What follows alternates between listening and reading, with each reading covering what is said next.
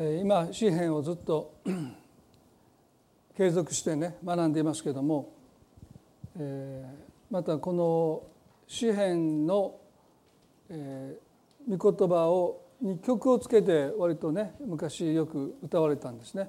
まああの近川さんも曲を作られて割と日本のいろんなところで歌われてる曲もありますけど、まあ、ぜひねそういう曲をこのシリーズをしてる時に曲を作れる方が何人かおられますのでプレッシャーを与えるわけじゃないんですけど、ね、曲が生まれてきたらなと願いつつですね。あの、まあ、御言葉で聞いてまたそれを賛美をしていく、まあ、それがね本当に私たちの本当に信仰の中で歌うことを通してね本当に深く刻まれていくんだろうなというふうに思いますので、まあ、そういう願いも持ちつつですね今日も御言葉に向かいたいと思いますけども今日はですね詩篇の20編で20と21っていうのは一応セットになってますねですからおそらく、えー、今日20を学んで次は22を学びたいと思うんですけどもここに副題で「ダビデの賛歌」というふうに書いてます。1節から5節までをお読みします。苦難の日に主があなたにお答えになりますように。ヤコブの神の名があなたを高く上げますように。主が聖女からあなたに助けを送りシオンからあなたを支えられますように。あなたの穀物の捧げ物とすべてのすべて心に留めあなたの全焼の生贄を受け入れてくださいますように。主があなたの願い通りにしてくださいますように。あなたのすべての計りごとを遂げさせてくださいますように。私たちはあなたの勝利を喜び歌いましょう。私たちの神の皆により旗を高く掲げましょう。主があなたの願いのすべてを遂げさせてくださいますように。この詩篇の20と21編は王に向かってって民が歌った賛歌です。ですから主があなたにというこのあなたというのは王ですね。主があなたにお答えになりますようにこれは民が王のために取りなしをしています。ですからここにその最後には「何々のように」なりますようになりますようになりますようにと、まあ、英語では「メイ」という言葉ですね。民の願いが込められています。どうか神様が王様あなたにこのようにしてくださいますようにということがこの1節から5節まで記されています。で今日はそれを全部取り上げると時間がありませんので1節だけ20の1節ですね。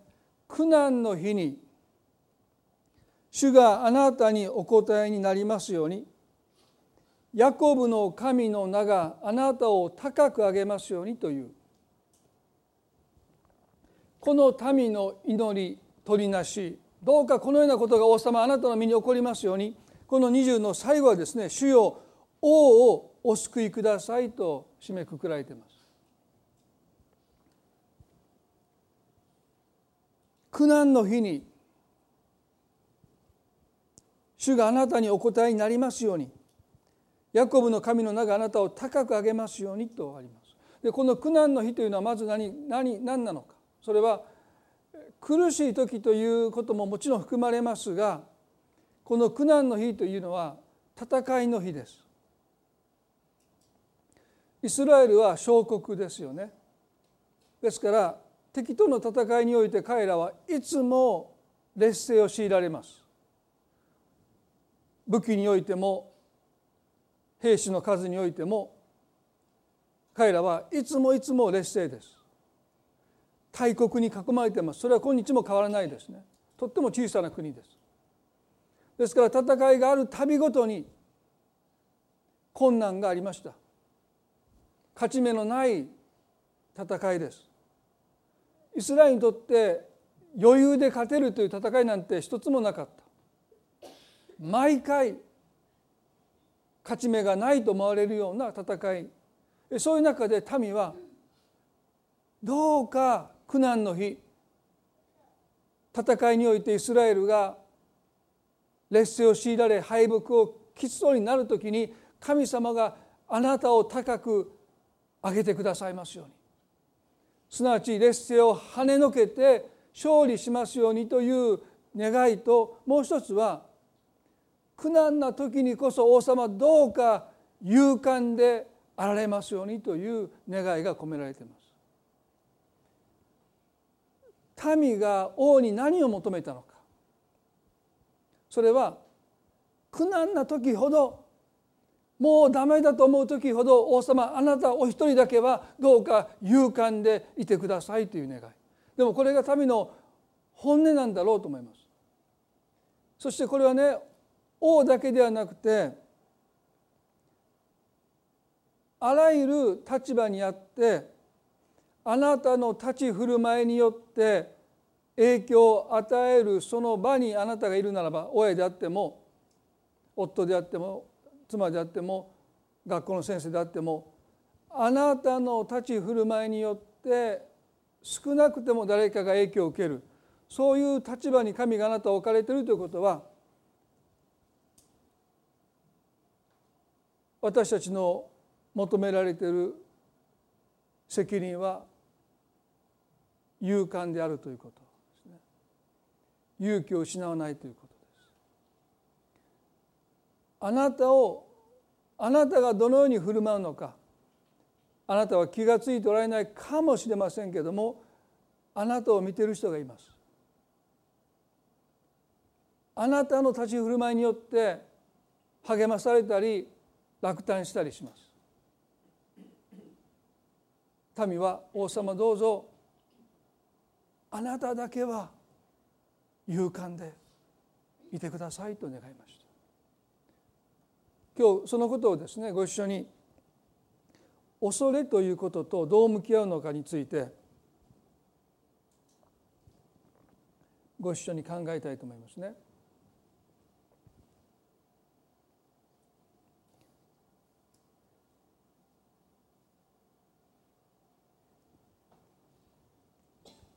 イスラエルの先祖たちはエジプトで400年以上まあ奴隷だった期間はもっと短いですけども国を持たずして最終的にはヨセフのことを知らない王がヘブル人たちを奴隷として扱いました。その区域の中で彼らは神に叫んだんですね。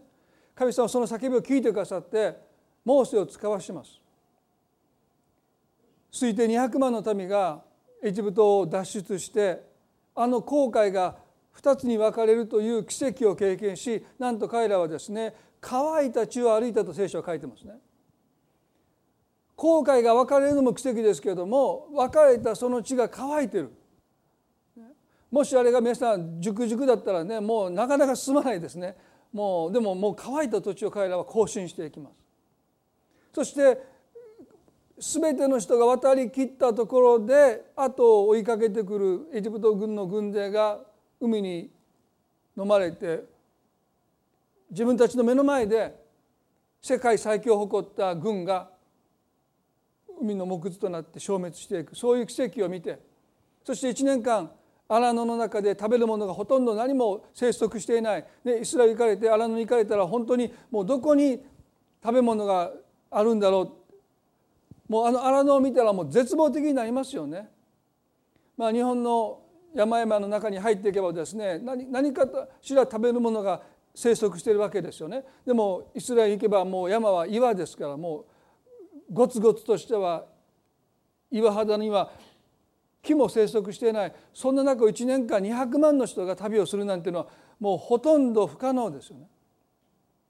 でも神様は毎日毎日マナーを持って養いあの昼の暑さには雲の柱で影を作り夜の凍えるような寒さの中では火の柱を持って暖を与えます。そして約1年かけて約束の地の前まで彼らはたどり着いたんですね。しかしそこで何が待ってたかというと約束の地にはまだ自分たちよりも強い敵が住んでいたという事実です。彼らはどこかピクニック気分でこの旅を始めたんだろうと思います。約束の地があるというその希望を持っていました。でもねそれは戦いの末に手に入れるというそういう理解ではなくて何かもう行楽地に行くように。その地がもう更地になって自分たちを待っているかのようなそんな思い違いをして彼らは1年間戦いのために心を備えることをしないで浮かれて1年間を過ごします。そして約束の地の前に立った時に淡い期待は失望に変わります。そして彼らはその地に入っていくことをかたくなに拒むんです。彼らは結局のところ前進することを拒んで荒野へと引き返します。そのことを今日少し見ていきたいと思うんですけどもまずヘブルの10の39にこのように書いてます。ヘブルの10の39で私たちは恐れ退いて滅びるものではなく信じて命を保つものです。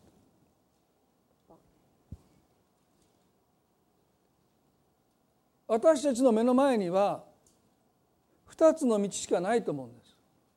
前に進むのか後ろに後退するのか。私たちは恐れ退いて滅びるものではなく信じて命を保つものです。私たちこの中に私たちも含まれていますね。当然ですけど。私たちは信じて前に進んでいくものです。約束の地を所有するものですね。この恐れ退いて滅びるものと称されたのは今お話ししたモーセに率いられてエジプトを出た人たちのことです。全員じゃありません。聖書はその当時二十歳以上のものと限定されています。何かそこに二十歳以上になると自分の人生の責任を負わされるようですね。そこで神様は年齢で線を引きました。二十歳以上の者は二度と約束の地に入れないとおっしゃった。民数記の32の10にそのことが書いてます。彼らが数々の奇跡を経験しながら約束の地の手前まで来たのにもかかわらず心かたくなにして神に反逆して退いた。そのことに対して民数記の32の10ではその日主の怒りが燃え上がり誓って言われた。エジプトから登ってきた者たちで二十歳以上の者は誰も私がアブラハムイサクヤコブに誓った地を見ることはできない。彼らは私に従い通さなかった。ただケナズ人エフネの子カレブとヌンの子ヨシアは別である。彼らは主に従い通したからである。主の怒りはイスラエルに向かって燃え上がったのだ。それで主の目の前に悪を行ったその世代の者が皆死に耐えてしまうまで彼らを40年間荒野にさまよわされたと書いてます。皆さんねここに神の裁きの本質があります。神の裁きとは彼らを打つことよりも前にも後ろにも進むんではなくてただ40年間さまよいながら人生を終えるというこれが神の裁きでした。多くの場合何か神の裁きと聞くと人生の困難にぶつかる、ね、苦しみに遭う。でも実のところあてもなくさまよって生きるということ。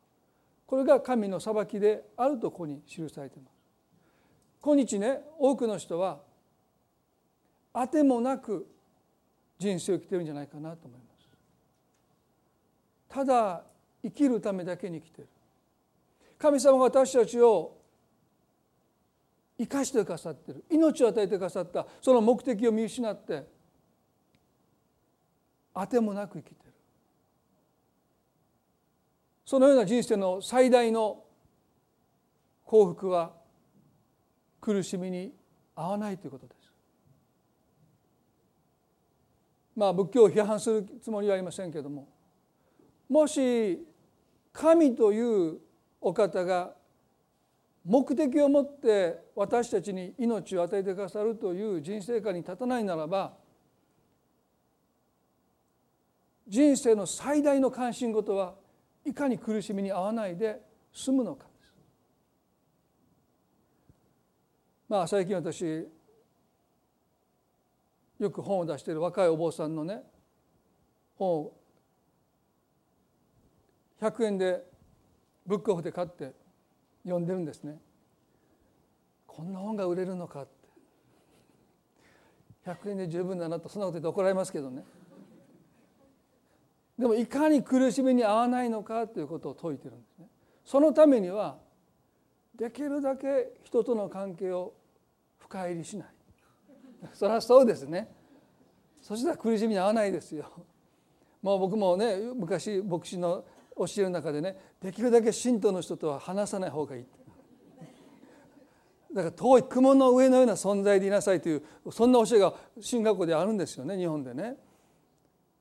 まあ私はそれと逆の方に行きそうで言ってますけどまあでも多分雲の上に行こうと思ってもいけないですねでもそういう先生いますよね話しかけれないような、まあ、そういうねまあ何かこう距離を置けばですねもちろんそこに苦しみというものは薄れていくでしょうね。でもそれは私たちがそれを幸とするんではなくて40年間荒野をさまよったことが神の裁きなんだこの40年で彼らは苦しみに遭いませんでした。苦しいことなんて何もなかったんです。ちゃんと神様がマナを備えてくださって昼は影を作り夜は火の柱を持って暖を取ってくださった。あてもなくただ過ごした40年間は神の裁きなんです。だから皆さん私たちが苦しみになる時にそれが神の裁きだとどうぞお考えにならないでください。苦しみのない人生こと神の裁きです。あてもなく意味もなくただ過ごしてる。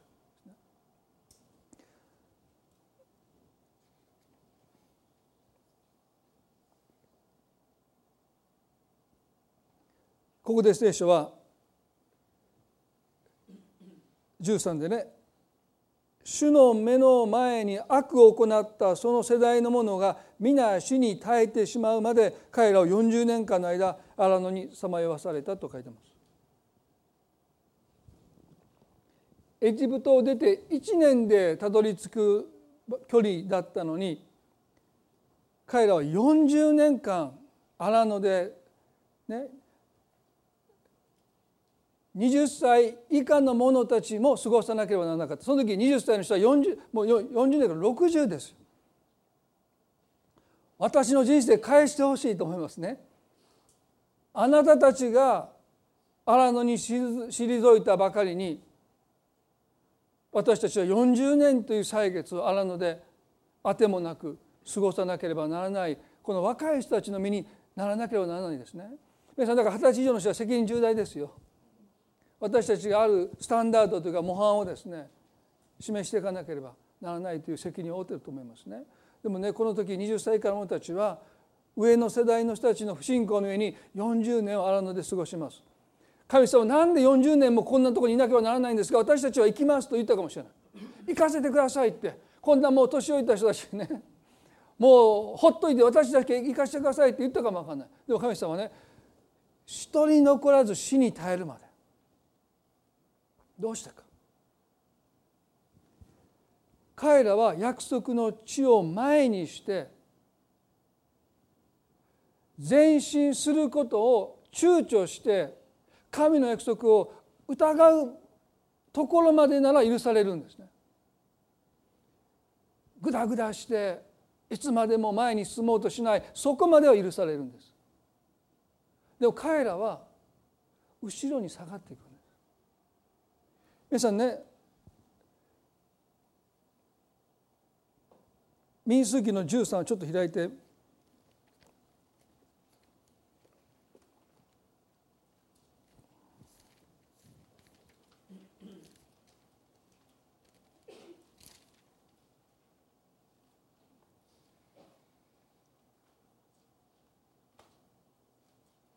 民主主義の14章の3節ですね。なぜ主は私たちをこの地に導いてきて剣で倒そうとされるのか私たちの妻子はさらわれてしまうのにエジプトに帰った方が私たちにとってよくはないか。そして互いに言ったさあ私たちは一人の頭を立ててエジプトに帰ろうと言いました。ここで彼は何を言ったのかというと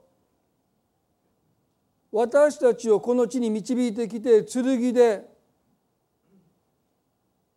倒そうとされるのか。なぜ主は私たちをこの地に導いてきて剣で倒そうとされるのかと言いました。彼らは約束の地に入ることに躊躇しためらって足踏みをしてそこに何年も立ち止まってもいいんです。すなわち私たちが信仰生活で神を疑うことは OK なんです。そこまでは全然許されるんですね。でも彼らはここで神の悪意を口にしました。主はなぜ私たちをわざわざこんなところに連れ出してこんな地で剣で私たちを殺そうとするのかと神がなさったことが全部悪意だったって。モーセを使わしてあのエジプトから私たちを連れ出したのもあの後悔を分けてあの河合たちを私たちに渡らせたのも結局はこの地で私たちを殺すためだったって。私たちに期待を抱かせてそしてその絶頂の時に私たちをどん底に叩き落とすためにわざわざこんなところまで神は私たちを連れ出したですからこれは神の悪意を彼らが口にしました。だからやってやられないって言って彼らは退くことを決めました。皆さんねこれは大きな違いですね。私たちクリスチャンは神を疑うことは多々あると思いますね。私も疑います。100%いつもいつも信じてるわけじゃありませんね。これからどうなっていくんだろう。心配にもなります。眠れない夜はないですけどもすぐ寝ますので。だからまあ多分健康が守られてると思うんですけどね。あれっと今に寝れますから、ね、ですからでも疑うんですよ、ね、いろんな疑いがあります。でもね神の悪意を口にしたことはないですよね。例えば神が私を牧師にしたのはねあるところで私を突き落として私の人生をめちゃくちゃにして晒し者にして、ね、そんなこと考えたこともないです。いろんな困難があるけどやっぱり神様は善意を持って私を召してくださってそして最善だけを願っていてくださるそう信じたいしそのことについて疑う時はあります。でも悪意を神が私に持っているということは一度だって疑ったことはないしそう思ったこともありません。神が最善をしてくださるかどうかは時々疑います。そう思えない時があるからですね。でも神の悪意が私に向けられてるなんて。主はこのところに私たちをわざわざ連れてきて剣で私たちを倒されようとしていると彼らは神の悪意を口にして退いてきました。でこの人たちが全員荒野で死に絶えるまで神は若い世代を約束の地に向かわせませんでした。どうしてか。一度そこまで神を悪意あるものとして退けた人の心にはもはや消えない恐れが染みついていて肝心要の時にまたその恐れはその人の中で猛威を振る舞って多くの人を感染して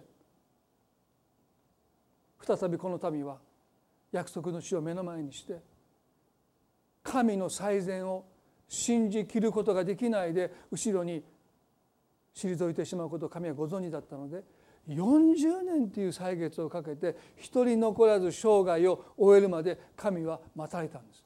私たちが思う以上に神は恐れが私たちの信仰にどれほど悪影響を及ぼすのかご存知です。モーセも皆さんねかつて同胞を救おうとして一人のエジプト人を殺害してパロを恐れて逃げたその彼はですねもう一度エジプトに戻るのに40年かかりましたよ。40年ですよ。40歳だったモーセは80になった。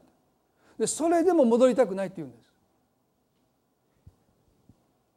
疑って立ち止まってるのはいいんです。でも一旦そこから退いてしまうと再びそこに戻るのには本当に大きな恐れとの戦いがあるということです。ですからね皆さんどうぞ私たちの信仰生活が絶えず前進するような信仰生活でないかもしれない。それでいいと思います。でもねどうぞ少なくても足踏みして立ち止まって下がっていく。もう神様たちは信じない当てにならない彼らはねモーセとアロンを罷免して自分たちで新しいリーダーを立てようとしました。それはね神様を罷免したと同じです。神様あなたはもう当てにならない。あなたは信用しない。それは疑うということをもう超えています。少なくても私たちは立ち止まるべきです。踏ん張るべきです。前に前に前に進めたらいいですけどもいつもいつもそうじゃないです。でも少なくてももう後ろには下がらないという決意。まず皆さんに今日していただきたいと思います。疑っていいんです。でもねどうぞ後ろには下がらないでください。這いつくばってでもそこに。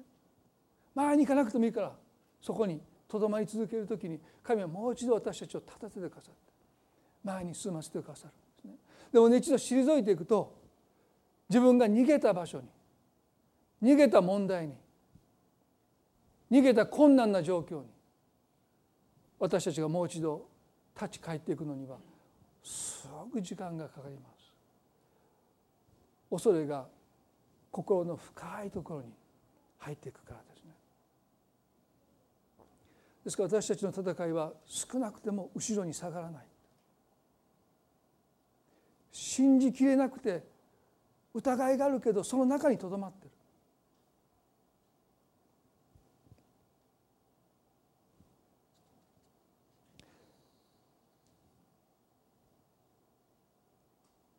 当時20歳以上のもので約束の地に入ることができたのは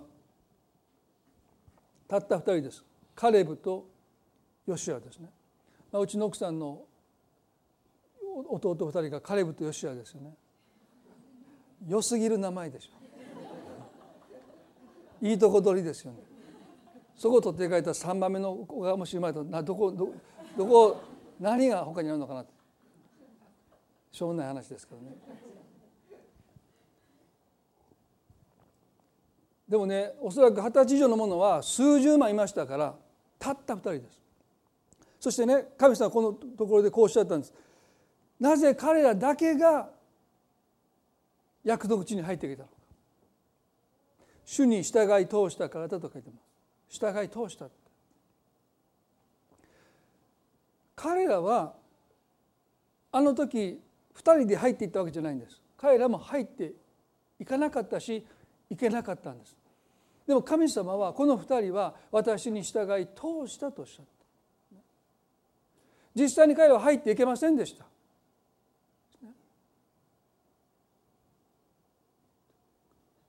神に反逆した民と行動を共にして40年間彼らも荒野で過ごします。でも神の目にこの2人は従い通したとおっしゃった。民数記の13の中に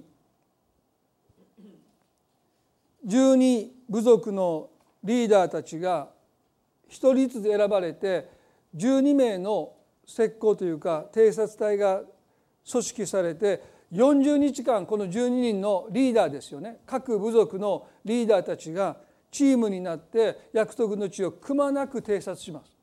その地の果物を持ち帰ります、ね、そしてモーセと民はこの報告を心待ちにしているんです。どんなに素晴らしい土地なのか。みんな集まってきます。この13の27では彼らはモーセに告げていった。この彼らというのはカレブとヨシア以外の10名ですね。私たちはあなたがお使わしになった地を行きました。そこにはまことに父と蜜が流れています。そしてこれがその果物ですと言いました。彼らは神様が約束してくださった通りの素晴らしい土地でしたと言いました。乳と蜜が流れているというのは肥沃な土地が広がっています。老子であの荒野を開墾していくもう石を取り除けていくあの骨を折っていく作業が全く必要のないもう種を植えればすぐに実を結ぶような肥沃な土地が私たちの目の前に広がっていました。神様がおっしゃった通りでした。見たこともない素晴らしい土地が広がっていますと語ります。でもねその後彼らはこう言うんです。しかしと言いました。しかしその地に住む民は力強くその町々は城壁を持ち非常に大きくその上私たちはそこでアナクの人を見ました。ネゲブの地方にはアマレク人が住み山地にはヘテ人エブス人エモリ人が住んでおり海岸とヨルダンの川岸にはカナン人が住んでいますと語ります。その地が父と蜜が流れている良い地だということを彼らはすらっと言いましたね。でもその後彼はですね熱を込めて言うんです。しかし皆さんで恐れに支配されたら、ね、いいことはすらっと通るんですね。ほとんど良いことは良いことが起こりうる可能性に対してはほとんど心向けないで悪いことが起こるように心向けて熱を込めて彼は言いました。しかしその地に住む民は力強くその町々は城壁を持ち非常に大きくその上ってもうそれ以上いいんです。ね、でもその上私たちはそこでアナクの子孫を見ました。そして言うんです。ネゲブの地方にアマレク人が住み産地のヘテ人エブス人エモリ人そしてカナン人が住んでます。もういいんです。この人たちはずっとこれからも戦い続けないといけないんですけどももうね皆さん彼らがその地について良いことを話した字数と否定的なことを話した字数を比べてください。すらっと父と蜜が流れています。でもその後ですよ。力説しています。もう行かないで起きましょうとみんなが言うようにいかにそこに行くことが良くないことなのかこの人たちは民に向かって恐れを吹き込んでます。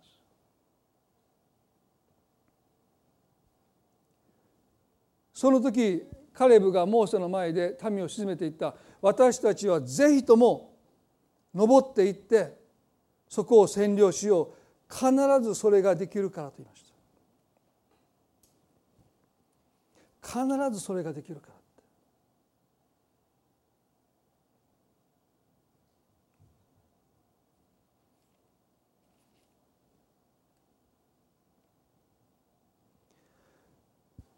皆さん全く同じ約束の地を40日間偵察をして同じものを見て同じものを食べてここまで神に対する態度が分かれてしまいます。10人の族長たちはこの後こういうんです。私たちのはあの民のところに攻め上れないあの民は私たちより強いから彼らは探ってきた地についてイスラエル人に悪く言いふらしていった。私たちが生き巡って探った地はその住民を食い尽くす地だと言いました。さっきまでね父と蜜が流れてると言ってたのに人まだ下のでも乾かぬうちにもうその地がですねその住民を食い尽くす地だと変わってしまった。皆さんね恐れっていうのは私たちの評価を一瞬にして変えてしまいますね。父と蜜が流れていると肯定的に話したのにもかかわらずもうここではその地は人を食い尽くす。地に変わっている。恐れっていうものがいかに私たちの評価を変えていってしまうのか。神様に対する評価を。神様の祝福に対する評価を。人生に対する評価を一瞬にして変えてしまいます。そしてね彼はこういうんです。私たちがそこで見た民は皆背の高い者たちだ。そこで私はネフリム人ネフリム人のアナク人を見た私たちは自分がイナゴのように見えたし彼らにもそう見えたことだろうと言いました。皆さんこれはね恐れの働きの本質ですよね。大阪だともう突っ込まれますよね。そんなわけないやろって。稲子。ね。なんぼ相手が背が高くても稲子っていうのは大げさですよね。小学生ぐらいまでだったら分かりますよ。大人と小学生っていうのはね稲子です。このイスラエルでは突っ込む文化が多分ないと思いますので誰か「おい」って言って突っ込まなかったと思いますけどね。恐れは問題を身の丈以上というか実際よりもはるかに大きく映し出しますね。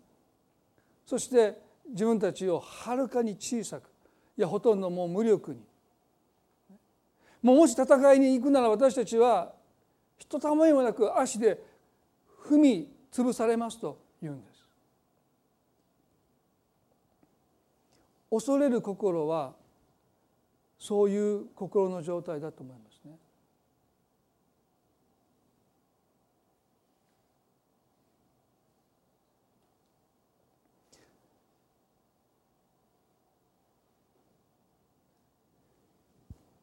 その言葉を聞いた民は民数記の14の1で前回主は大声を上げて叫び民はその夜泣き明かしたと書いてます。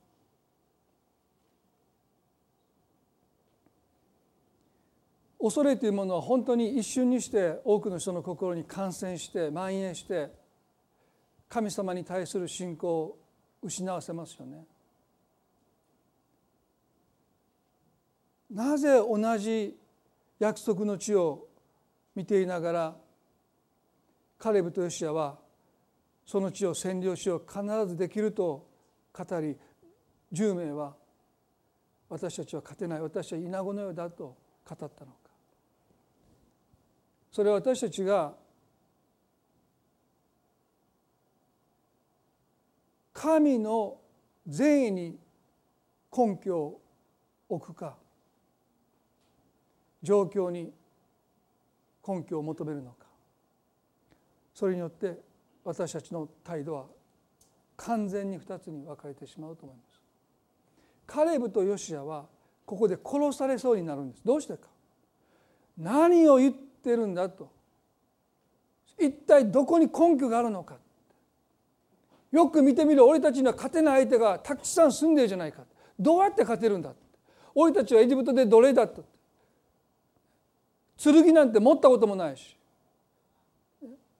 農作業と土木作業しかしてこなかった荒野でもそうだって戦った経験がない私たちが何をもってあの敵に勝てるとお前は言うんだって言ってこの2人は殺されそうになったんですね。それは根拠がないからです。でもねカレブとヨシアの根拠は神の税に置かれていました。すなわち神は最善しかなさらないという確信です。最悪の状況の中にあってもその状況の中に私たちが前進する根拠を探そうとしたら見つかりません。ないんですから。どこを探してもないんです。でも神が私に対して善意しか持っておられない。悪意なんてこれっぽっちも持っていない。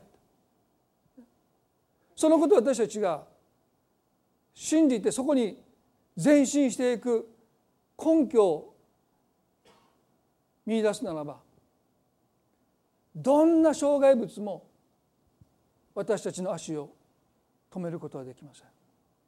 どんな状況も私たちを後ろに押し下げるものはありません。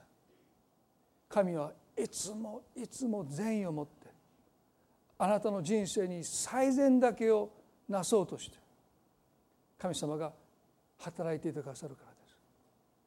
どうぞ困難の日状況の中に前進していく。良いことが私たちに起こるというきっと良いことが起こるというその確信の根拠を状況の中に探さないでください。見つかる時はいいかもしれません。でも見つからない時私たちは前に進めなくなります。でも神はあのエジプトから連れ出して後悔を分けて荒野を導いてくださったのはあなたを救いあなたを今日まで神様が導いてくださったのはあなたに辛い思いをさせるためでないしあなたを失敗させるためでもないしあなたを滅ぼすためでもありませんね。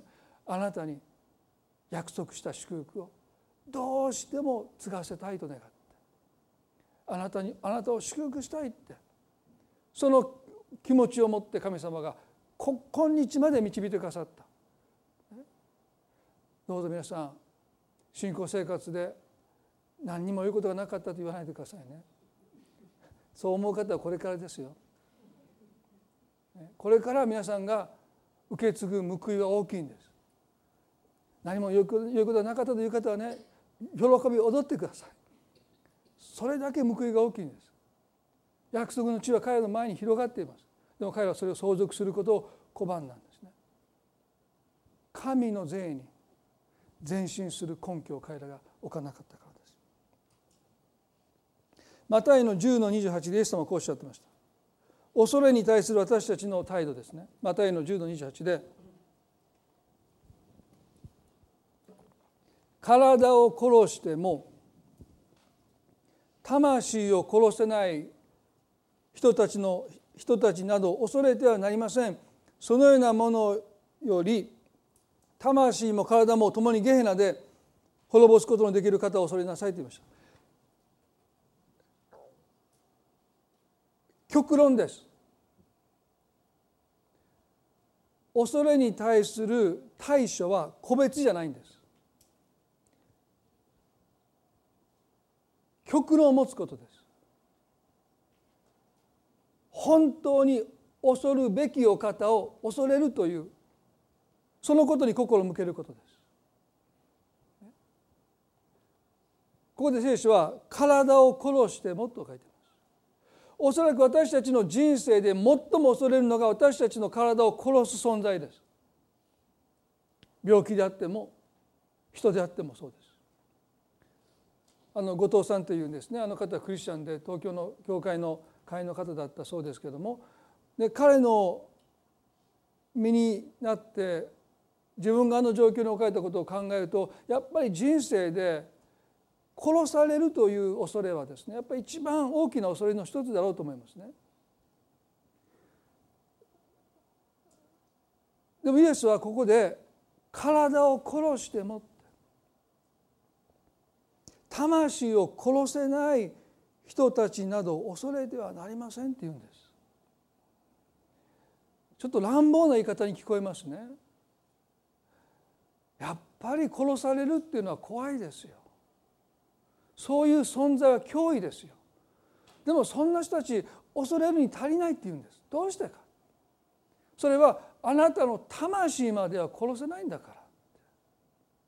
彼らがあなたにできることはせいであなたを殺すだけあなたの。肉体を殺すだけだけどあなたの魂までは手がかけれない。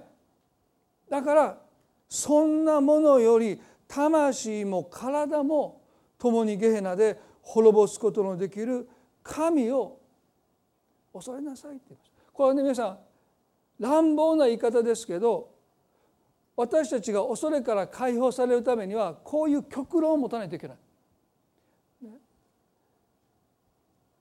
ここでね本当にあなたたちが恐れるべきお方はあなたの体もあなたの魂もゲヘナで永遠に滅ぼすことのできる。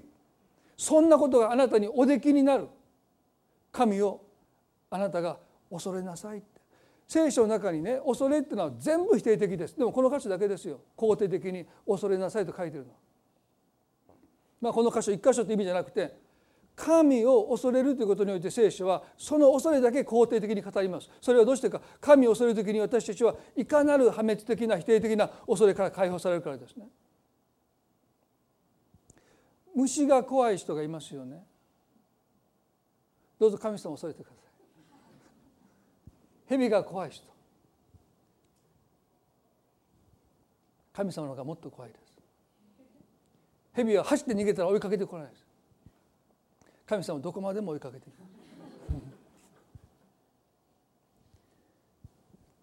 神様に対するリスペクトが欠如している時に恐れは心にどんどんどんどん入ってきますね。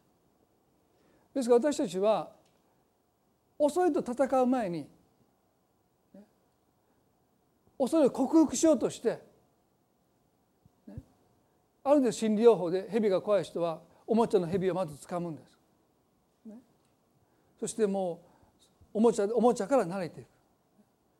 でそういうことをしているうちにだんだん本物の尻尾を掴んで大丈夫でしょ大丈夫でしょってそういうそんなことしたら皆さんねキリがないぐらい恐れがいっぱいありますね。蛇が嫌いな人は多分カエルも嫌いでしょう。もうそんなことを一つずつ克服していくっていうのは聖書の教えじゃないですね。まず神を恐れること。神様があなたにおできになること。あなたが恐れていることがあなたにできることをあなたが過大評価するんじゃなくてどうぞ神様があなたに対してできることを正当評価してください。その時ねもはや私たちは心にそれ以外のものを恐れるスペースがありません。まず神を恐れること。神の偉大さに心圧倒されること。あなたが恐れているものがあなたにできることを考えるんじゃなくて神様があなたにできることをいつも考えること。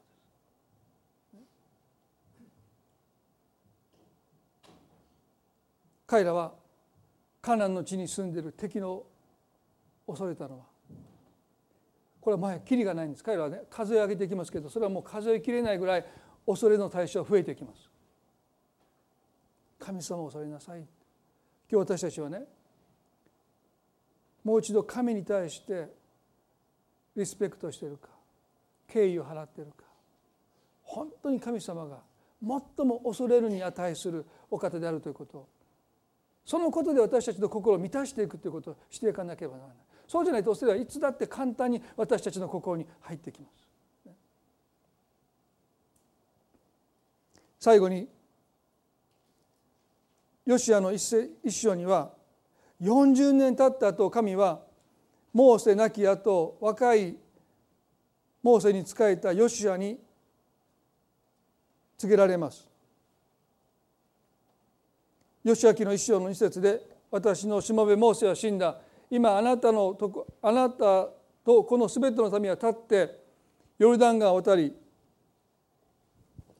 私がイスラエルの人々に与えようとする地に行けあなた方の足の裏で踏むところはことごとく私がモーセに約束した通りあなた方に与えていると書いてます。皆さんね40年の歳月が過ぎました。二十歳以下だった者たちがようやく約束の地に前進し足を踏み入れる時におそらく彼らの中にも淡い期待があったんじゃないかな自分たちの上の世代が戦いに心を備えることをしないでピクニックに行くように行楽地に向かうようにそこに楽しさだけが待ってる。その地が更地で用意されてる。そんなふうにどこか期待を持ってその期待が裏切られて神に反逆していったように。この民の中にもどこかまだ甘い淡い期待があったのかもしれません。40年経ったらもしかしたら神様ねあの敵を全部散らしてくださってその地が私たちをただ待ってるだけ。戦うこともなく私たちはその地を相続できるという期待があったのかもしれません。でも神様ははっきりとおっしゃった。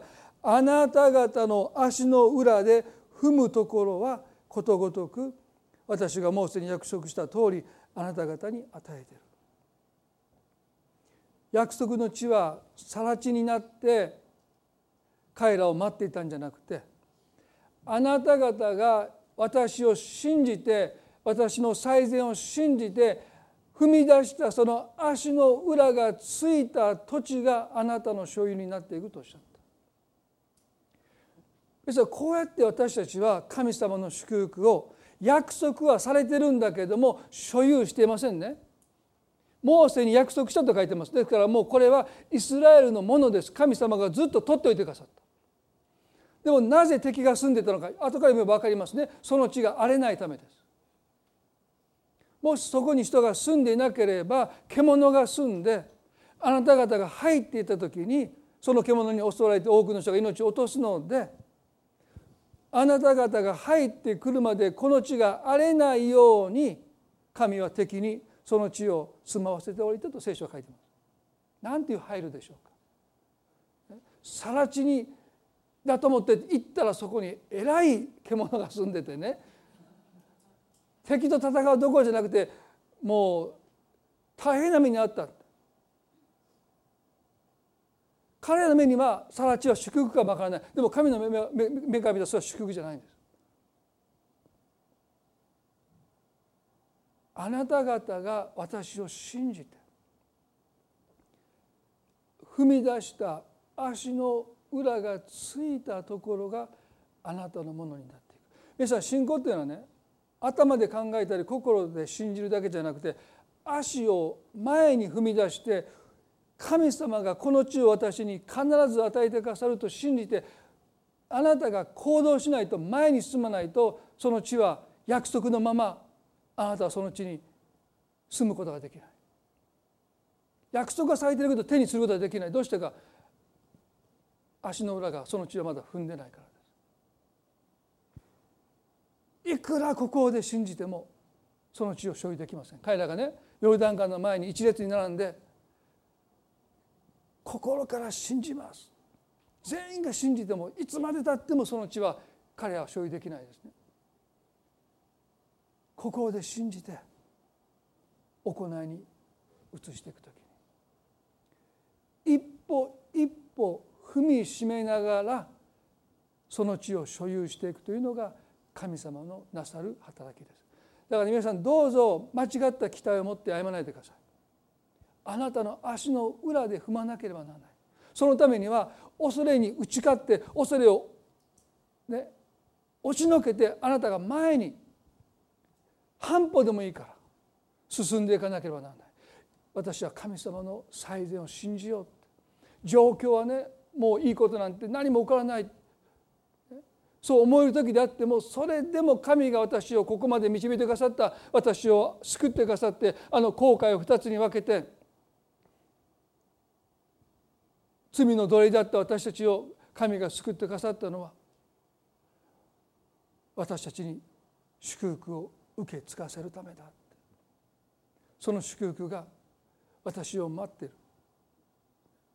でもどう見たってその地を入って所有することは不可能に思えるかもわからない。でも神の最善に私たちが前進する根拠を置くときに恐る恐るでもいいから一歩あなたが前に進むときに足の裏で私たちは神の約束に足を踏み入れたという確信です。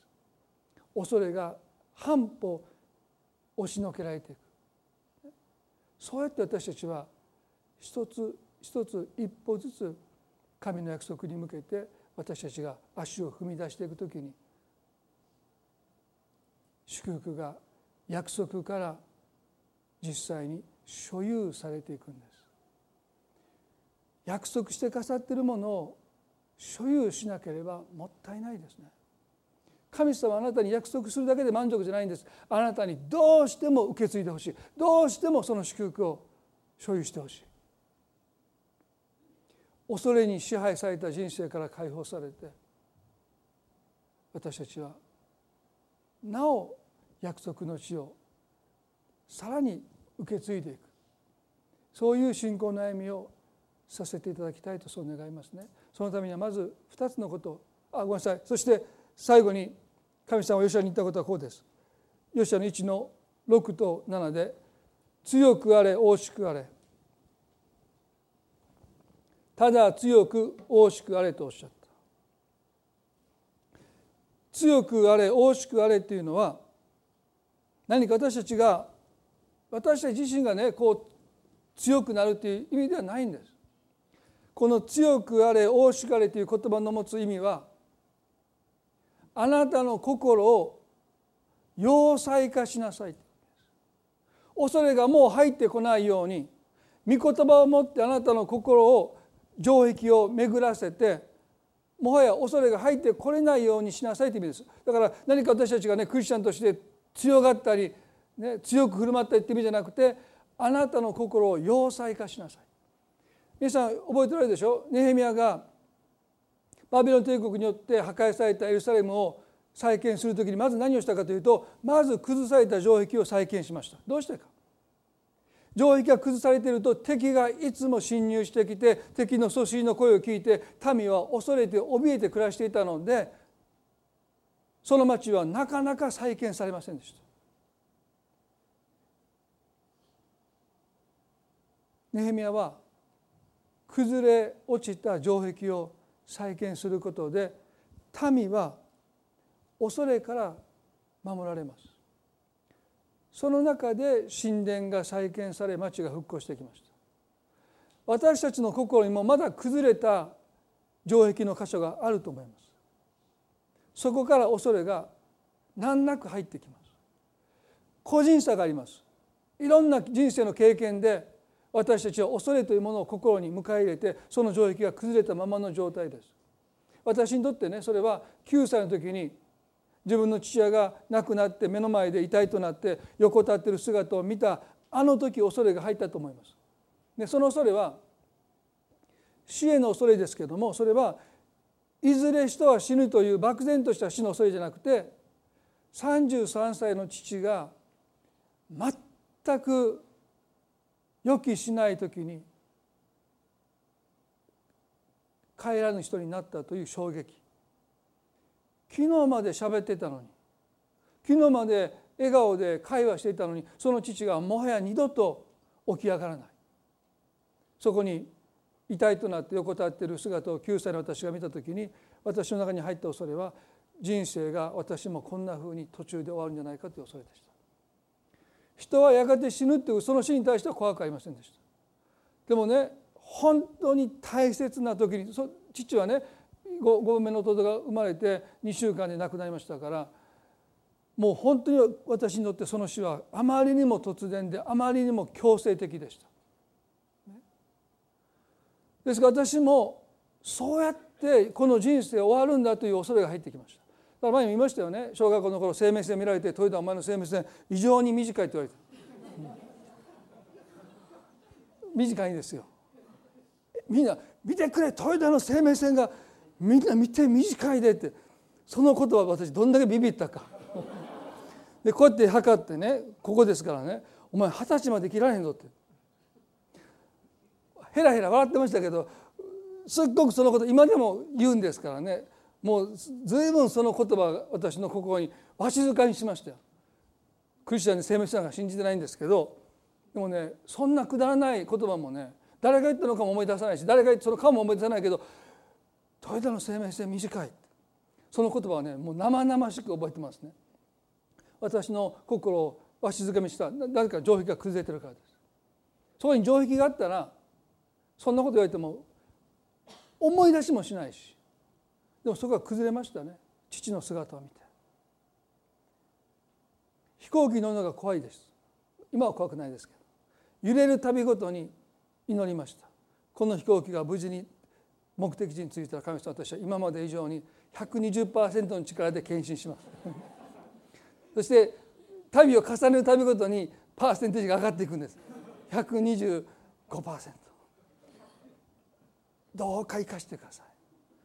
今まではふざけてました。生半可の献身でした。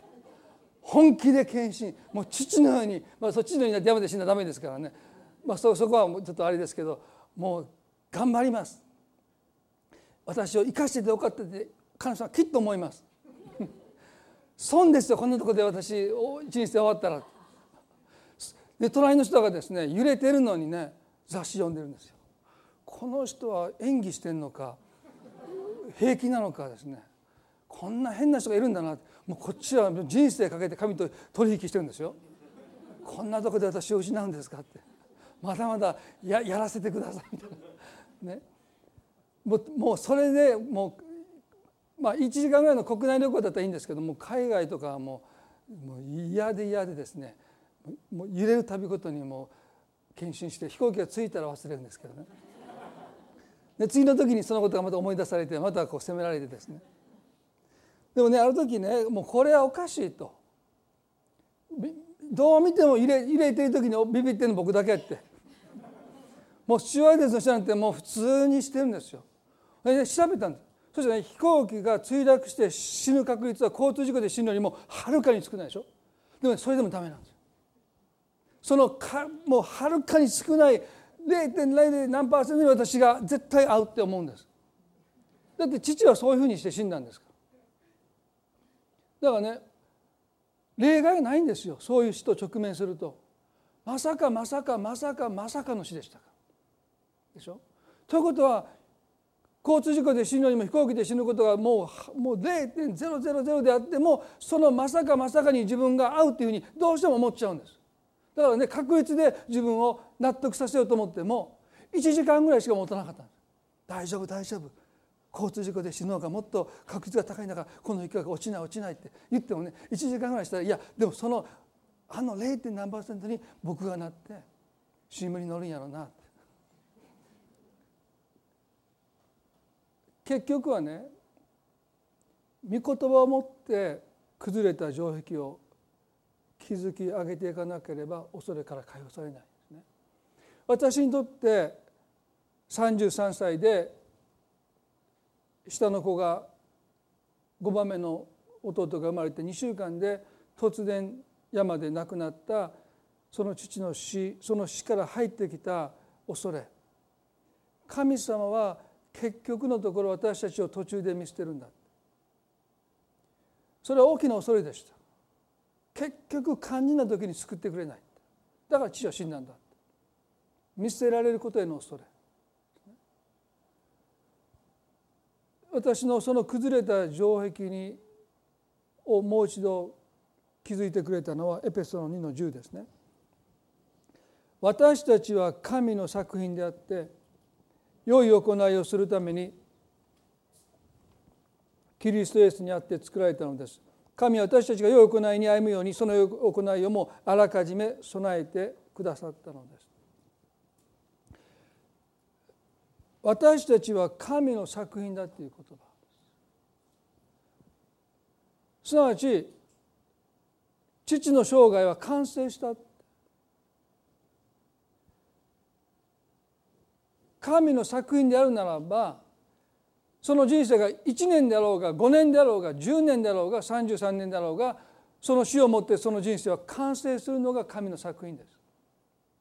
神様が父を途中で見捨てたわけでもないし投げ出したわけでもないし強制終了したわけでもなくて彼の人生は33年で完成したんだということを聖書は教えます。それが私の心の崩れた城壁にこの御言葉が築かれた時にもう私はね自分がいつ死んでもそれが私の人生の完成だと思えた。だからもう怖くないんです、まあ、ちょっと怖いけど。それは普通の感覚での怖さです。入れたら怖いでしょ？でも前のようなもう神様私を生かしてください。もうそんな取引なんかしません。私がもしここで生涯を終えるならばその時点で私の人生は神にあって完成したんだと確信するからです。父の人生も完成した人生です。私の人生も終わったところで完成するんだ。その御言葉は私をどれほど恐れから解放してくださったのか。皆さん私たち一人一人には異なった城壁で崩れた場所があると思います。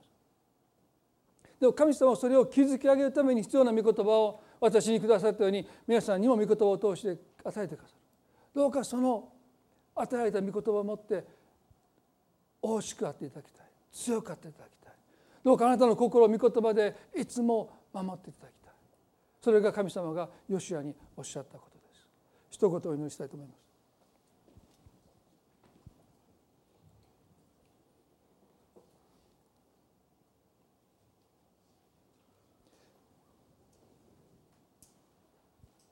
恵み深い天の地なる神様。今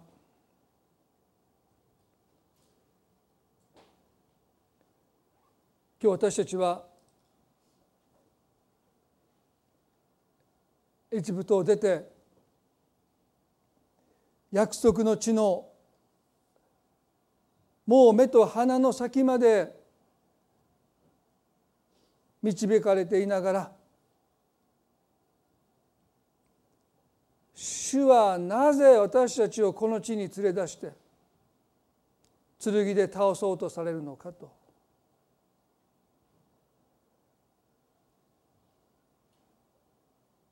神の善意を疑うだけじゃなくて神は私たちに悪意を向けておられると彼らは言い切りました。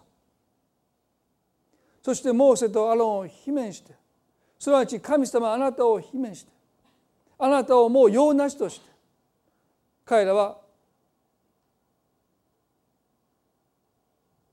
エジプトへ帰ろうと言って退いていきました。神様私たちは時々あなたを疑います。約束を疑います。でもそれは許されている。信じるということは疑いとの戦いの中でたどり着く一歩だからです。ですからいつも信じてるという状態はないと思います。いつも疑ってる。でもその疑いの中で私たちがそれでも前に進もうとして一歩踏み出すのが信仰です。しかし彼らは疑っただけじゃない。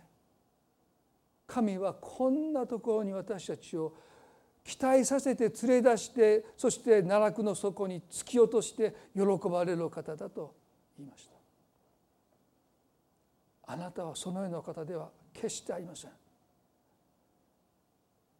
あなたは御子イエスを与え私たちを救われたのは私たちを祝福するためです。祝福を受け継がせるためです。しかしその目の前に広がるその私たちの人生には前を前進していくより多くの祝福を期待して進んでいくことが非常に困難に思う時があります。人間関係だってそうです。離れていく方に心は働いてしまう。でも神様どうぞ私たちの足を少なくても立ち止まらせてくださって。そしてまずあなたを恐れることをあなたにリスペクトを払うこと。私たちが恐れているものを私たちにできること私たちが奪うこと以上にあなたが私たちにできること。そのことに私たちはもっともっと畏怖の念を持たなければならない。あなたこそが恐れるに足りるお方です。神様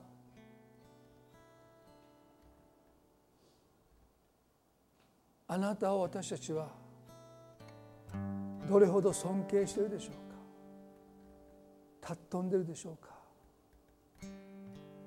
あなたの偉大さに心を打たれてるでしょうか。イスラエルはカナンの地の住民を見て私たちは自分たちがイナゴのように思えたと。彼らにもそう見えただろうと言いました。でもしかし実際カナンの地の住民はこの弱いイスラエルの民を恐れていました。どうしてか。神が共におられたからです。敵の方が神を正しく評価しています。聖書は悪魔も神を恐れてる。怯えてる。おののいてると書いてます。私たちが神様を恐れていない。敵の方が神様の凄さを偉大さを知って怯えてる。願くならば私たちも共におられる神様の偉大さに畏怖の念を持って恐れの念を持ってなんて力強い方が私と共にいてくださるのか私の側にいてくださってなんてラッキーなんだ。いつもその思いが私たちの心を満たしていますよ神様どうか一人一人が恐れと戦う前にまず神様を恐れることができますように。そしてその後私たちの心の城壁で恐れが出入りしている崩れた箇所があると思います。御言葉によって心の城壁を築き上げることができますように。何度も何度もその御言葉を持って心を守っていくことができますように。主をどうぞ助けてください。崩れた城壁の箇所を私たちに気づかせてください。結局のところ私は何を恐れているのか。主をどうぞ今日私たちの目を開いてください。そしてその恐れに対する御言葉を私たちにお示しください。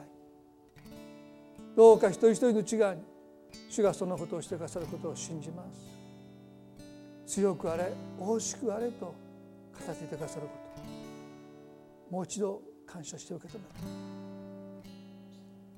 足の裏で踏み続けることができますように。頭で信じるだけじゃない心で信じるだけじゃない熱く思うだけじゃない私たちの足で約束を踏み続けることができますように。行動に移すことができますように。助けてください。一歩一歩です。神様この1週間悩みを覚えてくださってどうぞあなたが今日の御言葉を通して強くあれ大しくあれと私たちに語っていてくださるあなたの声を聞くことができますように。逃げていた問題にこの声に励まされて後押しされて一歩足を向けることができますように。その瞬間あなたの踏んだその場所があなたの所有となっていきます。あなたの領域となっていきます。もう敵はそこに入ってこれません。あなたの領土があなたの領域がますます拡大していきます。恐れて退くものではなくて信じて命を保つもの信じて前進していくもの信じて領土を広げていく影響力を広げていくどうか私たちでありますように。神様の祝福を感謝し愛する主イエスキリストの皆によってこの祈りを御前にお捧げいたします。それではどうぞ皆さんご一緒に立ち上がって賛美をしたいと思います。